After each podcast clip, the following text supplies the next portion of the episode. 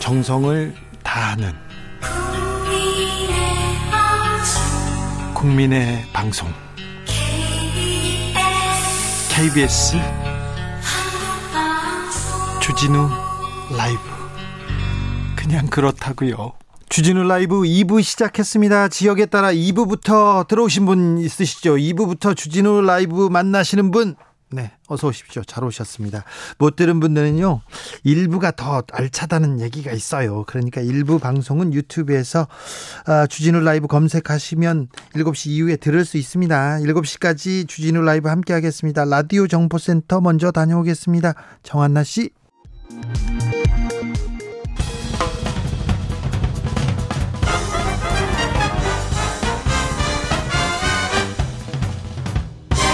훅 인터뷰 모두를 위한 모두를 향한 모두의 궁금증 훅 인터뷰 2021년 국정감사가 시작됐습니다. 그런데 시작부터 대장동 그리고 고발 사주로 뜨겁습니다.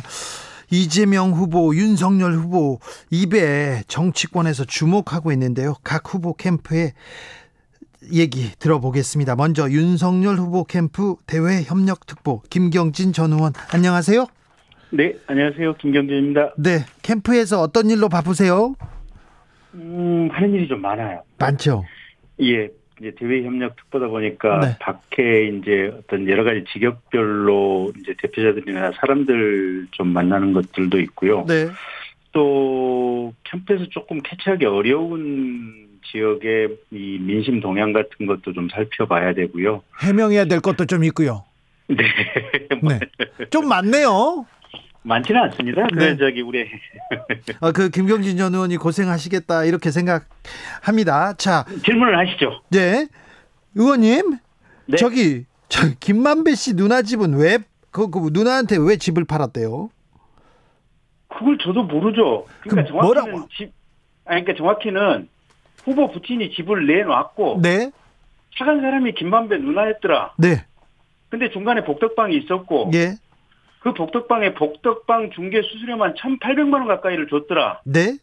그리고 그때 당시에 평당 한 2천만 원 정도였는데 그래서 대략 한 20억 정도를 받았으면 했었는데 네. 김만배 씨 누나가 와가지고 그 18억에 팔라고 요구를 해서 네. 그 윤석열 후보 부친이 18억에는 못 팔아 이렇게 했더니 그 중계 복덕방에서 야 그러면 그냥 중간에 가격이 19억에 저기 합시다라고 해서 그 부친께서 그러면 좋다 19억에 하자라고 해서 서로 간에 합의가 돼서 19억에 팔았다 네. 이게 전부입니다. 네. 저기 윤석열 후보는 집 그 부친이 집 파는 거를 전혀 몰랐다고 합니까? 예 몰랐대요. 김만배 그- 씨 네. 그러면 그 김 네. 그러니까 맞- 누님이 아니 저, 저 윤석열 후보 동 여동생이 있는데 네. 그 집을 왜 팔게 됐냐면 부친이 이제 고관절이 깨져가지고 이게 그 단독주택이다 보니까 네. 이게 그 계단들이 많이 있지 않습니까? 예. 그래서 그 계단을 오르락내리락 이제 이 고령이다 보니까 어려워서 결국 아파트로 신속하게 빨리 이사를 가야 되는데 부친이 아파트로 이사 갈 돈이 없는 거예요. 그래서 이 집 팔자마자 아파트 계약을 했- 했고 예. 실무적인 업무 처리는 윤석열 후보의 여동생이 했는데 네. 윤석열 후보 자체는 그때 당시에 이런 내용 전혀 몰랐다라는 예. 겁니다. 김만배 씨가 윤석열 후보 부친 집인 걸 알았을 가능성은 있잖아요. 아니 이거 상계 김만배가 아니잖아요. 김만배 누나죠. 누나죠. 네. 그래서 김만배 그건 김만배 누나한테 물어보세요. 김만배한테 물어보든지 저한테 그럴- 물어보지 마시고. 그럴까요? 윤석열 후보하고 김만배 씨가 서로 잘 좀 아는 사이 아닙니까? 후보 본인의 얘기를 들어보면 네. 김만배 씨가 특이하게도 법조 기자를 10년 이상 했고 그래서 대법원이 됐든 뭐 중앙지검이 됐든 어쨌든 서초동에 출입을 10년 이상 길게 했기 때문에 오래 했죠. 예. 예. 그래서 윤석열 후보 본인도 이런 김만배 기자라고 하는 사람이 있다는 건 안다. 네. 근데 개인적인 친분은 전혀 없다. 라는 게 후보가 말씀하신 내용입니다. 개인적인 친분은 전혀 없다.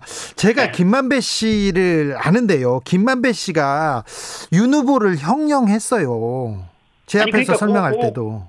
고, 그거는 지금 그, 아니, 저, 저 김경진에 대해서도 네. 전국에 그, 김- 제가 얼굴이 좀 팔려있지 않습니까? 네. 그래서 그러니까 제- 경진이 형, 경진이 형 할 수 있다. 경진이 형하고 나 김경진이 최측근이야. 나 걔, 저녁에 걔랑 저녁에 12시에도 통화하는 사이야. 예. 이렇게 하시는 분들 꽤 많아요. 그럴 수도 있겠죠. 네. 네. 아무튼 참 이상합니다. 하, 하천대유 의혹이 나오고 막 나오는데 아니 하필이면- 근데 그게 이상하려면 가격을 뭐 이렇게 가령 뭐 이 저기 20뭐 저기 10억짜리인데 20억으로 비싸게 쳐서 팔았다든지 아니- 아니 뭔가 특이 특이한 뭔가 불법이 있어야 되잖아요 보면 아니 불법이라는 게 아니라 좀 이상하다고요. 하- 아니, 그러니까 화천대 불법을 의혹에서 얘기하시라고요 불법을 아니 화천대 의혹에서 아니, 윤석열 그러니까 후보의 앵커께서 문제를 제- 제기하고 싶으면 무엇이 불법이라는 건지 그거를 지적을 하시라고요. 자, 그러면은 절로 가보겠습니다. 음. 대장동 의혹의 본질은 뭡니까? 대장동 의혹의 본질은 네. 그 화천대유나 천화동인을 소유 그 출자한 사람들이 뭐 적게는 한 800 출자해서 한 100 몇십억 받았고 네.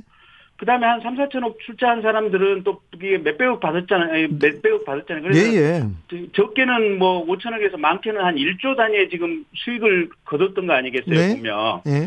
그래서 이렇게 적은 돈을 출자한 사람이 그렇게 수천억씩 되는 어마어마한 돈을 벌, 또, 벌 수 있도록 한 이 대장동 사업의 구조를 설계한 것이 도대체 누구고. 네. 그래서 그거는 이제 다채로 언론 보도에 따르면 오늘 체포된 유동규 씨라고 나와 있죠. 네. 근데 그 유동규 씨는 이재명 후보가 성남시장에 2010년도에 첫 번째 당선됐을 때 성남시 시설관리공단의 기획본부장을 했었고. 네.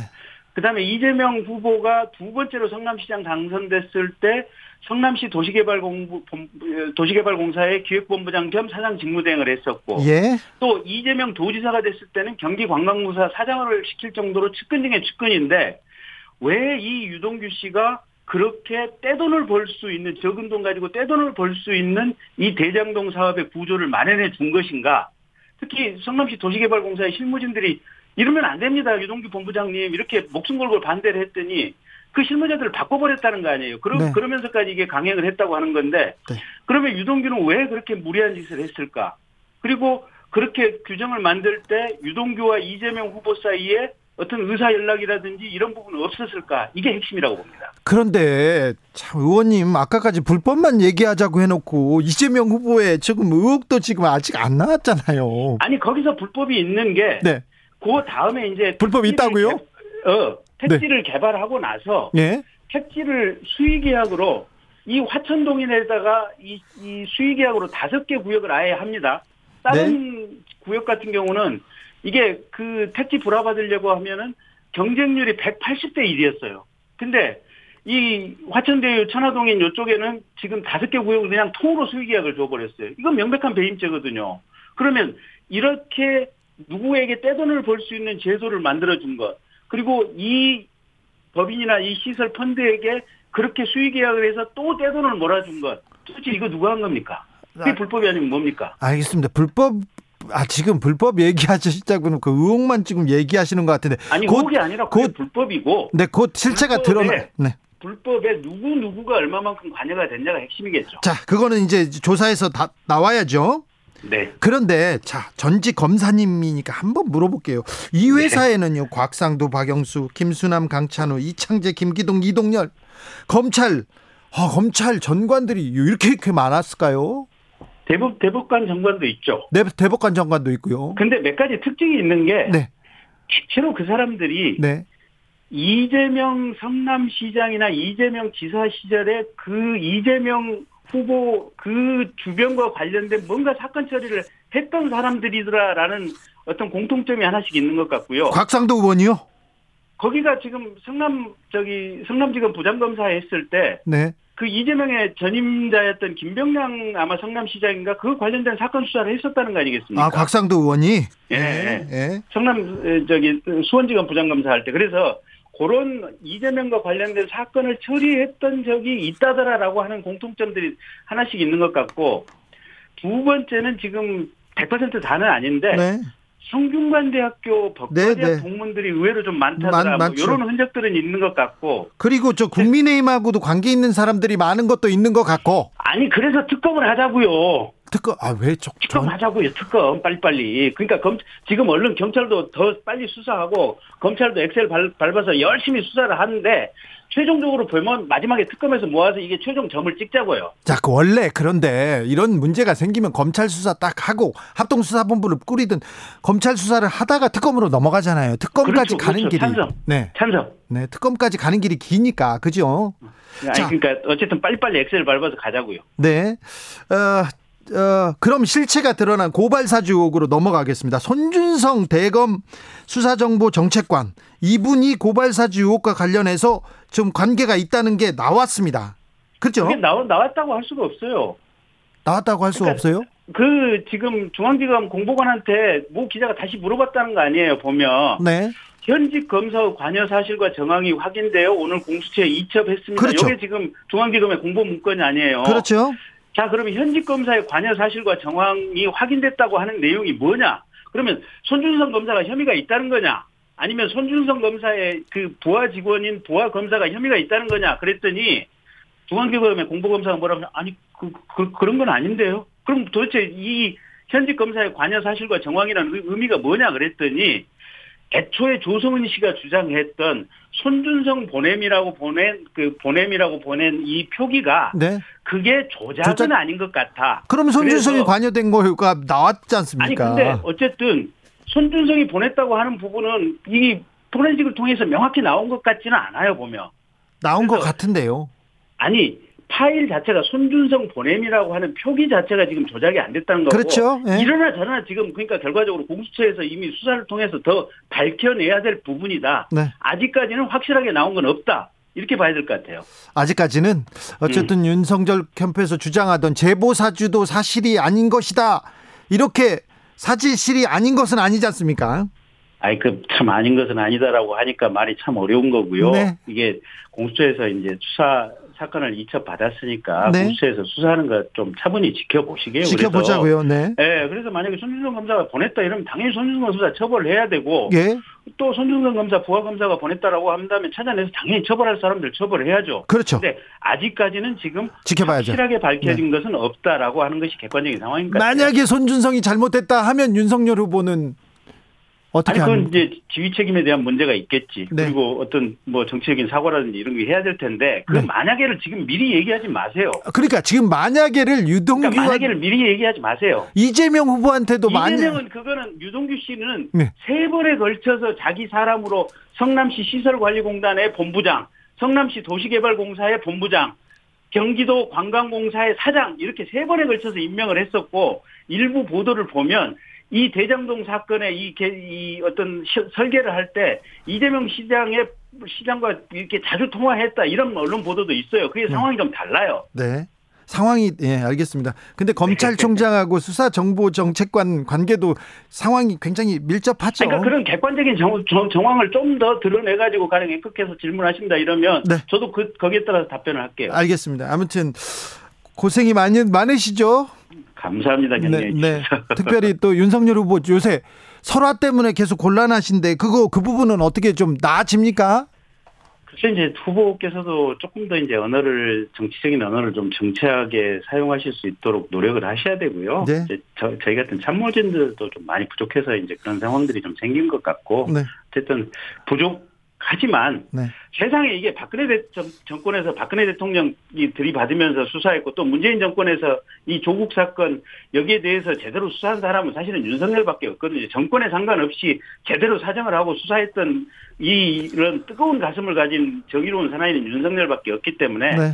말이 조금 부족하고 설화가 좀 있다고 하더라도 네. 국민들께서 그 점 좀 이렇게 이쁘게 봐주셨으면 하는 게 네. 참모로서 저 김경진의 개인적인 그러니까- 바람입니다. 아유 김경진 특보 말대로 좋은 검사인데 좋은 대통령 후보로 인정받기 위해서는 조금 더 노력해야 되는데 아, 그, 그래도 김경진 특보나 참모들이 부족해서 그런다 이거는 좀 음, 아닌데 괜찮은데 참모들이 잘해야죠. 아, 그렇습니까? 네 여기까지 듣겠습니다.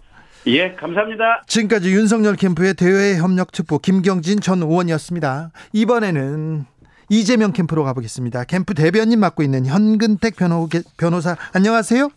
네, 안녕하세요. 현근택 대변입니다. 혹시 김경진 전 의원 인터뷰 들으셨습니까? 뭐 다 듣지 못했는데 뒷부분은 좀 들었습니다. 네, 하고 싶은 말씀 있으십니까? 뭐 계속 하는 얘기인 것 같은데요. 네. 지금 뭐 곽상도 의원이 전 뭐 수원 지검장 저 부장 검사 할 때 이재명 후보 뭐 사건을 했다 그러는데 네. 그거는 뭐 제가 확인을 해봐야 됩니다만 그때 뭐 이재명 후보를 봐줬다는 거예요. 아니면 뭐 구속시켰다는 거예요. 수사를 했다고 하는 게 뭘 얘기하는 건지 모르겠고요. 예.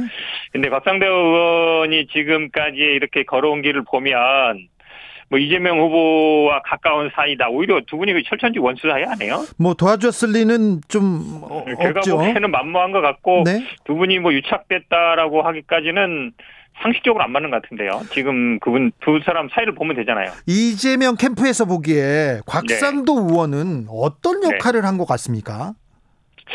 일단은 뭐 이 개발 사업에서 제일 중요한 거는 돈을 끌어오는 문제거든요. 네. 초기에 돈을 끌어오는 문제인데 네. 이분이 어쨌든 이제 그 당시에 2015년 당시에는 청와대 민정수석에 지났다가 이제 법률구조공단 가긴 했는데 네. 민정수석 박근혜 이분도 정부 이제 핵심이었죠. 부장검사 출신이고 네. 그렇죠. 그러다 보니까 이제 실제로 얘기가 많이 나 있었단 말이죠. 네. 그럼 이제 초기에 뭐 자본을 대거나 네. 이런데 좀 역할을 하지 않았을까 싶기도 하고요. 왜냐하면 개발 사업이라는 게 초기 자본 되는 게 제일 중요하거든요. 예. 그 다음에 이제 은행 PF 끌어오는 게 중요하고 음. 그 두 개만 하면 사실 끝나는 건데 그럴 때 아마 모종 역할을 하지 않았을까 싶습니다. 원유철 전 미래한국당 대표는 어떤 역할을 했습니까? 이분이 아시겠지만 이제 옛날 경기도의원도 하고요. 네. 옛날 경기도 부지사도 하고 네. 평택에서 5선까지 했죠. 그러니까 원내 경기 대표도 남부권에- 했습니다. 그렇죠. 원내대표도 하고 저기 그 무슨 당 이제 대표까지 했었는데 경기 남부권에서는 굉장히 이제 영향력 있는 분이거든요. 네. 어, 그렇게 본다 그러면 아무래도 바로 이제 그만두자마자 나온 거 보면 대부분의 지금 그 거기 관련된 분들이 지금 국민의힘 옛날에 한나라당이나 뭐 새누리당 관련된 분들이 굉장히 많잖아요. 네. 아무래도 그러니까 바로 모셔가지 않았을까. 왜냐면 의원 그만두자마자 바로 모셔갔거든요. 네. 작년 6월에 갔다니까 4월에 끝났으니까 네. 아마 5월까지는 뭐 좀 그때 당시에 그 무슨 당이었죠? 거기에 이제 복귀 여부를 바라봤겠죠. 네. 그리고 본 거 보면 당연히 뭐 그쪽 당 사람들하고 관계 있으니까 모셔 걸로 보고 있습니다. 네. 국민의힘에서는 화천대유가 막대한 수지, 수익을 가져가도록 이렇게 설계한 게 잘못됐다. 그 설계한 사람이 이재명이다. 이렇게 연결시키고 있어요. 네네네. 근데 사실은 그 설계라는 부분이요. 이재명 후보가 얘기하는 거는 결국 민간으로 갖고 오게 만든 거. 그게 네. 고결 설계라는 것이지 지금 말씀처럼 그 국민의힘이 얘기하는 것처럼 그 사이에 어떻게 배분을 하는지 아니면 이익금이 어떻게 나눠 갔는지 그 문제까지 설계한 건 아니고요. 네. 그러니까 마지막에 이제 문제 삼는 거는 왜 그러면은 추가적으로 가져가는 걸 못, 막지 못했느냐 한마디로 얘기하면 이익금을 뭐 어느 정도만 가까이가 하고 나머지를 다 회수하지 못했느냐 하는데 이게 원래는 민간 사업이기 때문에 그 5,500억을 안 갖고 왔으면 오히려 그 금액마저도 민간으로 돌아가는 거거든요. 네. 음. 그렇게 보는 게 맞는 것이지. 그런데 이제 지금 어, 어쨌든 5,500억을 민, 이 공공을 갖고 온 거잖아요. 네. 당초부터 이게 처음부터 뭐 공영 개발했으면 모르지만 민간에 갈 뻔한 걸 갖고 온 거기 때문에 오히려 그 측면을 더 봐야 된다 보고 있습니다. 아, 또 아까 김경진 특보도 얘기했는데 유동규가 문제다. 이거 유동규는 이재명 지사 측근이니까 이재명 네. 지사가 잘못한 거 아니냐 이렇게 몰고 가더라고요. 음, 유동규 아까 말씀처럼 이제 뭐 성남시 그 도시공사 본부장 했던 거 맞고요. 네. 그다음에 경기관광공사 사장한 건 맞는데 이분이 이제 그만두게 된 이유가 언론 보도에 나왔잖아요. 그 아마 영화 산업에 뭐 300매덕을 투자해 달라고 했는데 그거를 안 들어줬다는 거잖아요. 네. 어, 그러면서 이제 그만두게 된 거라면 보통 그만둘 때 관계가 중요한데 뭐 사이가 좋게 그만둔 건 아니거든요. 그리고 아, 그래요? 지금 말씀이 지금 이제 뭐 녹취록이라든지 아니면 이 얘기들이 나오는 얘기들이 다 2019년 이후의 일이에요. 네. 그 아마 회계사가 제출했다는 녹취록도 정영학 회계사. 2019년 네. 이후의 일이잖아요. 네. 그렇게 본다 그러면 2019년에는 성남시장이 아니었잖아요. 아, 예. 어, 그렇죠. 2013년 3월에 그만뒀고 이게 분양이나 뭐 배, 막 배- 수익이 들어온 돈이 들어오기 시작한 건 이건 19년 이후인데 아마 그 민간 사업자들 내부에서 자기들끼리 이제 배분 문제로 싸우다가 이제 서로 녹취하고 이런 것 같은데 네. 거기에 언론 보도에도 보면은 뭐 이재명 후보는 언급조차 안 되고 있다 이런 네. 보도도 있거든요. 네. 이- 지금 아마 이 녹취록 내용이 막 이제 언론에 나오고 있잖아요. 예. 근데 만약에 거기에 이재명 후보가 관련된 게 있다 그러면 아마 벌써 나왔을 것 같아요. 제가 보기에 이게 막 그렇죠. 기록이 네. 뭐 언론에 돌아다니는 것 같은데. 아, 그럼요. 그럼요. 그럼요. 그 거기 막 이재명의 이자만 나와도 제가 보기에 아마 제일 먼저 보도될 텐데 지금 나온 내용 보면 뭐 어, 뭐, 자기들끼리 어떻게, 뭐, 어제 상납했다는 얘기 나오는, 나오는 것 같긴 하지만, 대부분 이재명 지사에게 언급은 안 되고 있거든요. 그렇게 알겠습니다. 본다 그러면 제가 보기엔 뭐 관계는 없는 것 같습니다. 유동규 씨가 지금 이재명 지사의 측근은 아닙니까? 지금 최근까지 최근에 아, 최근에 있던 뭐, 캠프에도 없고요. 그런. 캠프에 사- 없습니까? 그, 그쵸. 그, 영화 뭐, 그, 예산 받아달라고 해도 대- 못 받은 이후로는 대변인께 뭐 한 관계를 번만 안 더 맺고 있는 걸로 알고 묻겠습니다. 있습니다. 자, 유동규 네네. 네. 씨가 이재명 지사 캠프나 이, 이재명 지사를 위해서 지금 뛰고 있는 건 아닙니까? 어, 뭐, 안 그런 걸로 알고 있고요. 저도 모르는 사람입니다. 그리고 최근에 뭐 일단 관계가 약간 틀어졌다고 보기 때문에 그리고 아마 오늘 캠프에서도 철저히 조사해라, 수사해라. 네. 이렇게 메시지를 냈거든요. 예. 철저히 수사해야 된다. 이렇게 뭐 특검은 이제 정치 공방으로 가는 거라 조금 반대하고 있지만 네. 우리가 뭐 합수본 같은 거 받을 수 있고 예. 특히 유동규 전 본부장에 대해 수사를 철저히 해야 된다 이런 입장이기 때문에 네. 우리가 뭐 그분을 감싸거나 뭐 이럴 이유는 전혀 없다 보고 있습니다. 권순일 전 대법관을 그 김만배 씨가 자주 만났다 이렇게 얘기하는데 이재명 지사와 김만배 씨와의 관계는 어떻습니까? 그것도 제가 보기에는 뭐 예전에 뭐 인터뷰를 한번 했다고 하는데요. 네. 뭐 인터뷰 한 사람이 천 명도 넘으니까 그 중에 한 명일 것 같고 김만배 그분이 법조 출입 기자였잖아요. 네. 그 법조 아마 그 저도 언론 보도를 봤는데 뭐 전후에 왔다 갔다 그러는데 네. 아마 그 전에도 왔다 갔다 한 게 많이 있을 거예요. 전후로 따지면 왜냐면 네네. 이분이 기자 그거를 그만두지 않은 상태에서 계속 이 사업을 했잖아요. 예, 그렇습니다. 그럼 이제 거기 아는 사람이 있으니까 이제 썼을 것 같은데 그거를 앞뒤로 이렇게 연결해가지고 판결 전후에 왔다 갔다 그러니까 뭐 로비했을까 아니냐 이렇게 보는 건 아닌 것 같고 그분이 어쨌든 그분하고 알고 지냈고 그러면 이제 보통 아는 사람 뭐 이렇게 쓸 때 아마 써놓은 것 같은데 아니면 동료 기자로 써도 되고 대법원에 수시로 왔다 갔다 한 사람이잖아요. 예. 제가 보기에 그런데 그거를 이거랑 연결하는 건 좀 무리가 있는 것 같습니다. 이재명 지사하고 인터뷰를 한 적은 있지만 이재명 지사하고 친분이 있거나 깊거나 뭐 그 왕래가 오가고 그런 사람은 아닙니까? 김만배 씨하고? 아니 그분이 이제 법조 출입을 했잖아요. 네. 법조 출입하신 분들 보면 대부분 서초동 인근에 다니세요. 네. 보통 지방에는 지방 다니는 지역의 주재 기자들이 있거든요. 네. 이 뭐 성남시장 하시는 법조 기자들이 성남시까지 오는 일이 흔히 있겠어요. 네. 제가 보기에 잘 상식적이지 않고요. 아, 관계가 뭐 별로. 어쩌다 인터뷰 한 번 정도 할 수 있을 텐데 그거야 뭐. 뭐 그 당시에 뭐 뭐 성남 저 이재명 시장도 가끔 중앙지에 나가는 정도였기 때문에 네. 제가 보기에 뭐 서초동에 있는 법조 기자가 성남시장까지 친할 이유는 제가 보기에 없는 것 같습니다. 아, 저 대변인께서 정찬민 전 용인시장 그 네네. 뭐 구속 영장이 청구, 청구됐는데요. 이분하고 성남시장을 비교하는 글을 썼는데 이거 어떤 의미입니까?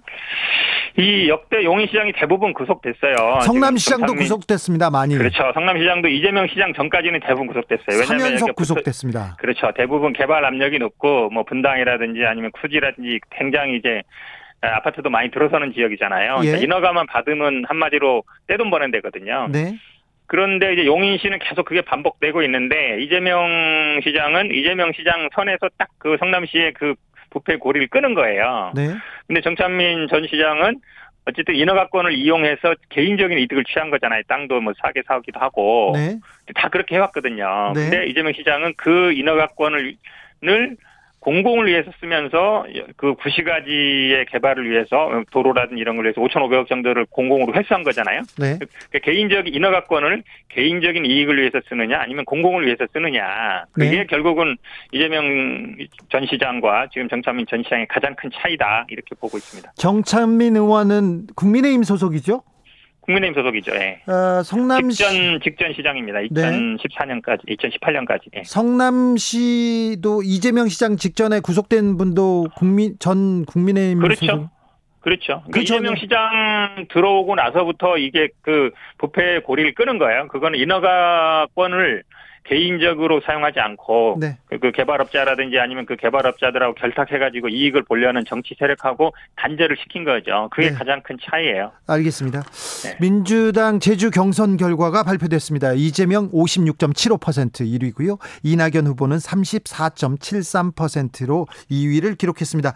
자, 슈퍼 이크입니다. 슈퍼 이크 두 번째 두 번째 큰 네네. 슈퍼 이크인데 이번에 이번 주를 기점으로 이명 이재명 굳히기로 갑니까? 뭐 시- 슈퍼 이코도 55% 정도 나올 걸로 보고 있고요. 뭐 지금 과반을 계속 뭐 저 호남도 과반 넘었기 때문에 전북 과반을 넘고 있잖아요. 네. 제가 보기에 이 추세가 더 올라갈 거다. 네. 그래서 저는 아마 뭐, 뭐, 결선 갈 일은 없을 걸로 보고 있습니다. 알겠습니다. 제가 이명박 전 대통령 발악이어서 이명 이렇게 가지고 죄송합니다. 이재명 캠프 대변인 현근택 변호사였습니다. 말씀 감사합니다. 네, 고맙습니다. 교통정보센터 다녀오겠습니다. 김한나 씨.